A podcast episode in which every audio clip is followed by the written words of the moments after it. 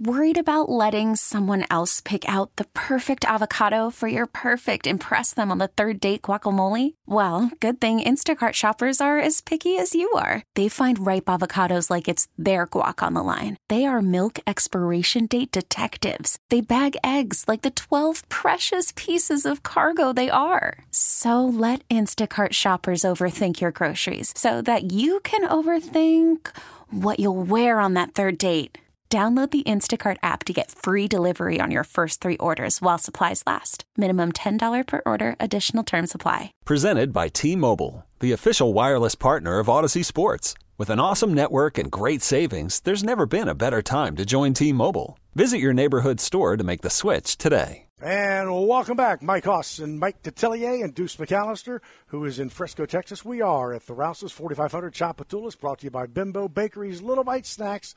They're the Intamin Snacks Shop Rouse's Market. It's the official supermarket of the Saints. Get ready for Saints and Falcons Chapter 2 uh, on Sunday at noon. Chapter one was week one, and we're joined now by Justin Felder, who is a sports anchor at Fox 5 in Atlanta. Who, Justin, if I'm correct in this, you arrived in June of 2015. So your first year, the Falcons were 8 and 8, and then your second year, Super Bowl 28 to 3. Man.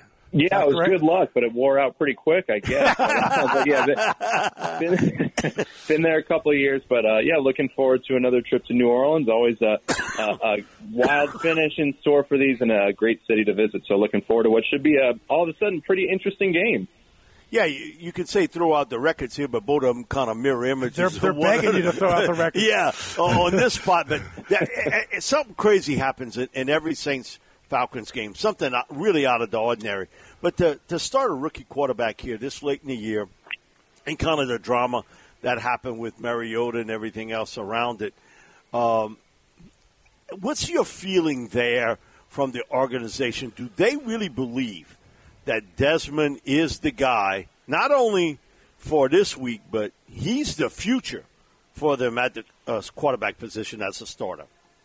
Man, there's a lot of layers to unpack to this story, yeah. right? But we'll start starting off with Desmond Ridder. I think you know what Arthur Smith said this week was it was a performance-based decision, right? He didn't say, "Hey, we want to get a look at the guy to see if we want to draft a quarterback." He didn't say anything about down the line. They feel they've said that Desmond Ridder gives them the best chance to win now. And give credit to Marcus Mariota, did a lot of things you know, folks weren't expecting. Remember, before the season, the Falcons' wins over under was like two and a half, and they've yep. eclipsed that. He had he had some real good weeks, um, but they think, yeah, that maybe he can he can give them a spark. Uh, Mariota over the last several weeks, I mean, he hasn't cracked 200 passing yards since week eight. Uh, so yeah, they went ahead and made that switch, and I, I think it's still too early to see about you know down the line in the future. Um, franchise guy. It's just going to be, you know, week one this week. But it is, no matter how the season wraps up, going to give them a lot of information heading into the off season, into the draft, what have you, uh, about which way they want to go at the quarterback. So uh, I think it's both.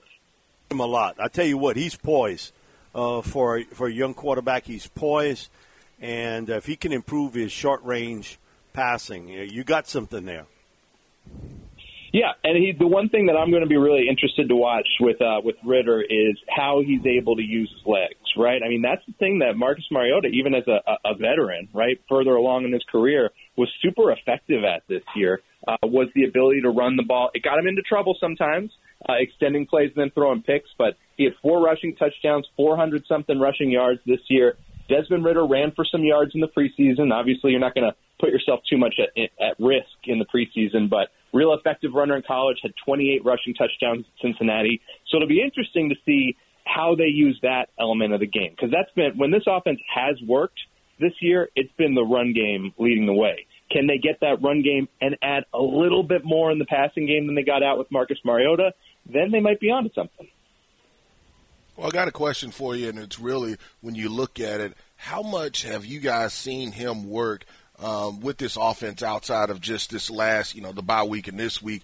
Has he been running the scout team, or you know, when you talk about being able to get reps, uh, he's been worked in a little bit, you know, even though uh, Marcus has been the starter. I'm, I'm just trying to figure out how comfortable. I mean, I know he says he's comfortable in the offense, but just trying to see how comfortable he really is in the offense. Yeah, it's a great question, and ultimately, you know, we don't see much of it, right? Because we're when we're at practice, they're they're stretching and jogging and going through individual drills, and then we're kicked out of there. But I can tell you, it's been majority scout team for Desmond Ridder. It sounds like his reps may have increased a little bit uh, recently, and the one thing he said was during the bye week, he and some of the skill position players stayed in town uh, in Atlanta, worked together, worked on their timing, tried to build up you know, a little bit of that consistency. Uh, so they, they feel really good about that. But it's a mystery. We'll we'll see, you know, what he's able to do uh, on Sunday in the dome. And like you said, that's a tough place to start. And remember, in the preseason where he looked pretty good, you know, it, uh, mixed results. Wasn't playing with the starters, wasn't playing against starters. So it's a lot. It, it, it's still a mystery out there. That was interesting is when you look at Atlanta, not not completely different from the Saints, but you score 26 in week one, 26 in week two. I mean, 27 in week two. Now, both are losses, but that's, you know, 53 points. And then the rest of your losses are 15 points, 17 points, 17 points, 15 points, 13 points, and 16 points. I mean, you're not going to win a whole lot of football games, and you didn't. Uh, you know, offensively, averaging really, you know, other than those first two games, 15 points a game. That's they've they've struggled far more than I thought they would offensively.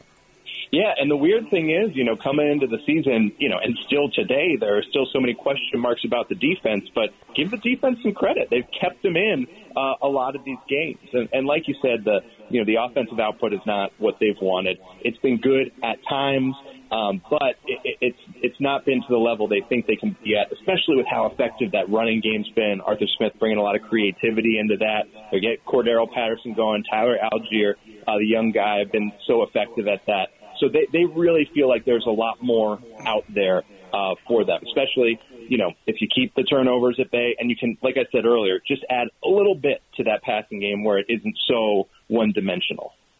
Looking at it for the future, uh, which you got, you guys going to have like 50 million bucks uh, to spend in free agency.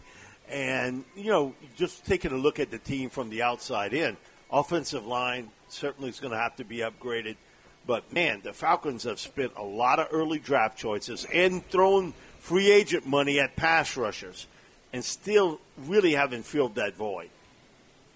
Yeah, that's been you know since when I started here covering the Falcons, really since their Super Bowl season when it was Vic Beasley, uh, they really haven't had a consistent pass rusher uh, to complement Grady Jarrett. I mean, he's he's one of the premier interior pass rushers in the league. A guy to keep an eye on though in the game on Sunday is Arnold Ebiketie, rookie out of Penn State, has really been coming on. And really, right when he was kind of on the upswing, ran into some injuries. It sounds like he's back to really to, to being close to 100%. But he's a guy that, you know, they were high on, used a high draft pick on, um, that they feel can, can bring that edge pass rush. But I, I agree with you 100%.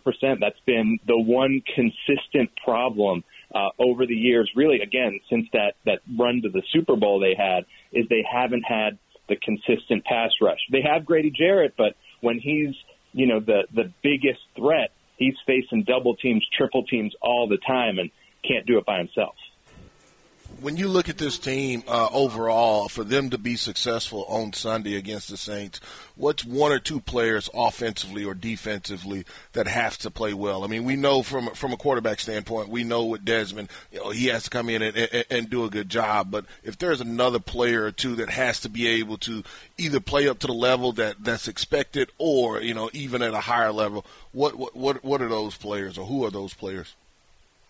I guess we'll, we'll start on offense, and I'm going to say the two tackles, right? Jake Matthews and Kaleb McGary. It's a really tough place to play. A lot's going to be on them. A lot's going to be on Desmond Ridder's plate to keep these guys, you know, on schedule at the line of scrimmage. Are they ready to go? Can he get out, you know, the play calls and the checks in what you guys know well is an incredible amount of noise?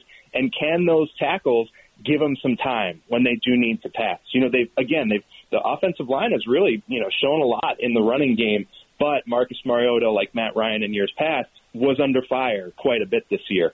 So I'm going to say the two tackles on offense. Uh, and then on defense, you could go a lot of different ways. I'm going to look at AJ Terrell. I mean, he's had a, a, a really solid season, a really consistent season, but you know, the Falcons' top cornerback, a guy they feel like is one of the the better cornerbacks, better young cornerbacks in the league. You know, can he make a splash play? Can he Can he punch a ball out? Can he jump in front of a pass for an interception? Because um, this might be the kind of game where you know one turnover, one play, especially late in the game, could be the difference. So AJ Terrell, a guy they are you know super excited about. Um, can he make that big impact play? Do you think have you talked much with your defense or with with Arthur about the the impact of Taysom Hill and kind of you know, he's kind of been for the Saints. It's he's had phenomenal weeks. And in week one, he had four carries, 81 yards, 57, one being the longest. Also a reception. About now that they've got a full, much more full body of work to look at and how they can plan to attack and and, and defend Taysom. Yeah, it's, you know, I, I think there's the main thing you get when you talk to the the Falcons defensive players about the Saints is just a lot of compliments for the entire offense. I mean, it's a, a great collection of skill players all over the place. Taysom Hill has been a, a heartbreaker for the Falcons, not just this season, but in the past. Uh, and tight ends as a whole, I know Taysom kind of it's hard to you know put a, a specific position label on him, but they've had some trouble with athletic tight ends that can get in space, that can create some mismatches. So that's certainly somebody that they're uh, going to have their eye on. But you know, it's it's respect for the entire offense, and I think everybody knows what the Saints offense can be capable of. I know it's not been quite there uh, over the past few weeks, but Taysom Hill and just that that entire group command a lot of respect. One of the things in, in game one didn't get a great pass rush uh, right off the bat, other than when they started blitzing. And man, you know, Dean Pees and I go back a long way. Uh, with, he, when he was with the Titans, and Dean's coached a lot of football in his in his time frame. Uh, they seem to have bought into what Dean is coaching. He, he's a very aggressive coach, and defensively, to be honest with you, they have really played better than I think most people thought they would and I give a lot of credit to Dean Pees and what he what he's been able to do. And he sort of has manufactured a pass rush if it's sitting a linebacker or a defensive back. Yeah, I think you know I, I think that credit extends to, to here in Atlanta as well to Dean Pees, and he's talked about throughout the year, just that year two in his system, it's a lot more comfort, you know, and also bringing back guys like an Isaiah Oliver, you know, a, a, a guy who's playing mostly nickel back. He was hurt for much of last year guys that have the experience, that have the ability to communicate, that have the ability to, to get everybody lined up. Um, and actually, I talked to Isaiah, this was a couple weeks back, and he really said, you know, one of the things that people don't realize is that in a Dean Pees defense, he puts a lot of the responsibility on getting li- guys lined up on getting the checks out there, actually on you know the nickelback, on guys in the secondary, not just you know the Mike linebacker with the the green dot. So I, I found that interesting a couple of years ago. But yeah, Dean Pees has really brought a lot to this team. The guys buy in; they love playing for him. We love hearing from him. I'm, I'm sure you know every every press conference with Dean Pees is always uh, uh, waiting to happen every time he opens his mouth. Justin, we appreciate yeah. your time and be uh, be safe uh, coming to New Orleans. Have a great weekend here, and again, thanks for visiting with Mike Detillier and Deuce McAllister here on WWL. Thanks for having me, guys. Thank you, Justin. Justin Felder, Fox Five Sports in Atlanta. We got to step aside, take a break. Mike Hoss, Mike Detillier, and Deuce McAllister in Frisco, Texas. We are at the Rouse's Markets, 4500 Tchoupitoulas. Brought to you by Bimbo's Bakeries Little Bite Snacks. Shop Rouse's the official supermarket of the Saints. Back after this, WWLAMFM.com always free on the Audacy app. Okay, picture this. It's Friday afternoon when a thought hits you. I can spend another weekend doing the same old whatever, or I can hop into my all new Hyundai Santa Fe and hit the road. With available HTRAC, all wheel drive, and three row seating, my whole family can head deep into the wild. Conquer the weekend in the all new Hyundai Santa Fe. Visit HyundaiUSA.com or call 562 for more details. Hyundai, there's joy in every journey. This episode is brought to you by Progressive Insurance. Whether you love true crime or comedy, celebrity interviews or news, you call the shots on what's in your podcast queue. And guess what? Now you can call them on your auto insurance too with the Name Your Price tool from Progressive. It works just the way it sounds. You tell Progressive how much you want to pay for car insurance, and they'll show you coverage options that fit your budget. Get your quote today at progressive.com to join the over 28 million drivers who trust Progressive. Progressive Casualty Insurance Company and Affiliates. Price and coverage match limited by state law. Hey everyone, Boomer Esiason here. The NFL draft is behind us and your favorite team is now gearing up for week number one. The free Audacy app puts you right in the middle of the pro football conversation with the biggest sports radio stations from across the country. The local voices who know your team the best, giving you their unfiltered takes on the current state of your squad. It's always football season right here on the free Audacy app.